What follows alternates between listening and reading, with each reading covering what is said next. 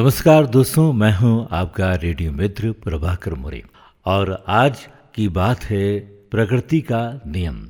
हर कोई अपने जीवन में कभी ना कभी विकट परिस्थितियों से गुजरता है। ऐसी स्थिति में कुछ व्यक्ति बहुत जल्दी ही निराश होने लगते हैं। कुछ व्यक्ति इसे ईश्वर की मर्ज़ी मान लेते हैं। वैसे इंसान जो धैर्य खोज देते हैं, उन्हें संकटों का सामना करने में मुश्किल होती है। फिर वे ईश्वर से सवाल करने लगते हैं कि ये ज़िंदगी क्यों दी? और ज़िंदगी दी तो ज़िंदगी में इतने दुख क्यों दिए? दुख दिए तो दुख का निवारण क्यों नहीं हो रहा है? हमें ये ध्यान रखने की आवश्यकता है कि अगर इस प्रकृति ने हमें जन्म दिया है तो हम सभी इस प्रकृति की संतान हैं।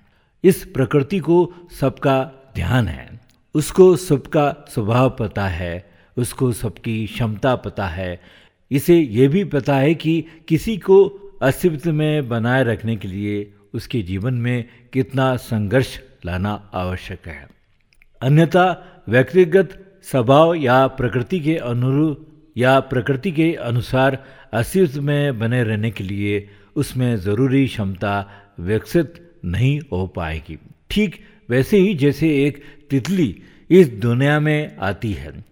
अगर उस तितली के लिए चुनौतीपूर्ण क्षण किसी भी वजह से आसान हो जाए तो वो क्षण उसके लिए बेहतर है। लेकिन उसके बाद की चुनौती वो सह नहीं पाती है। चुनौतियाँ हमें भविष्य के लिए तैयार करती है। ओशो कहते हैं कि अगर बहुत सुरक्षा मिले और कोई संघर्ष न हो तो रीढ़ टूट जाती है। रीढ़ बनती ही संघर्ष में है। तुम जितना संघर्ष करते हो, उतनी ही तुम्हारी रीढ़ मज़बूत होती है। इसलिए हमें प्रकृति के नियम पर भरोसा रखना होगा। हमें ईश्वर पर भरोसा रखना होगा।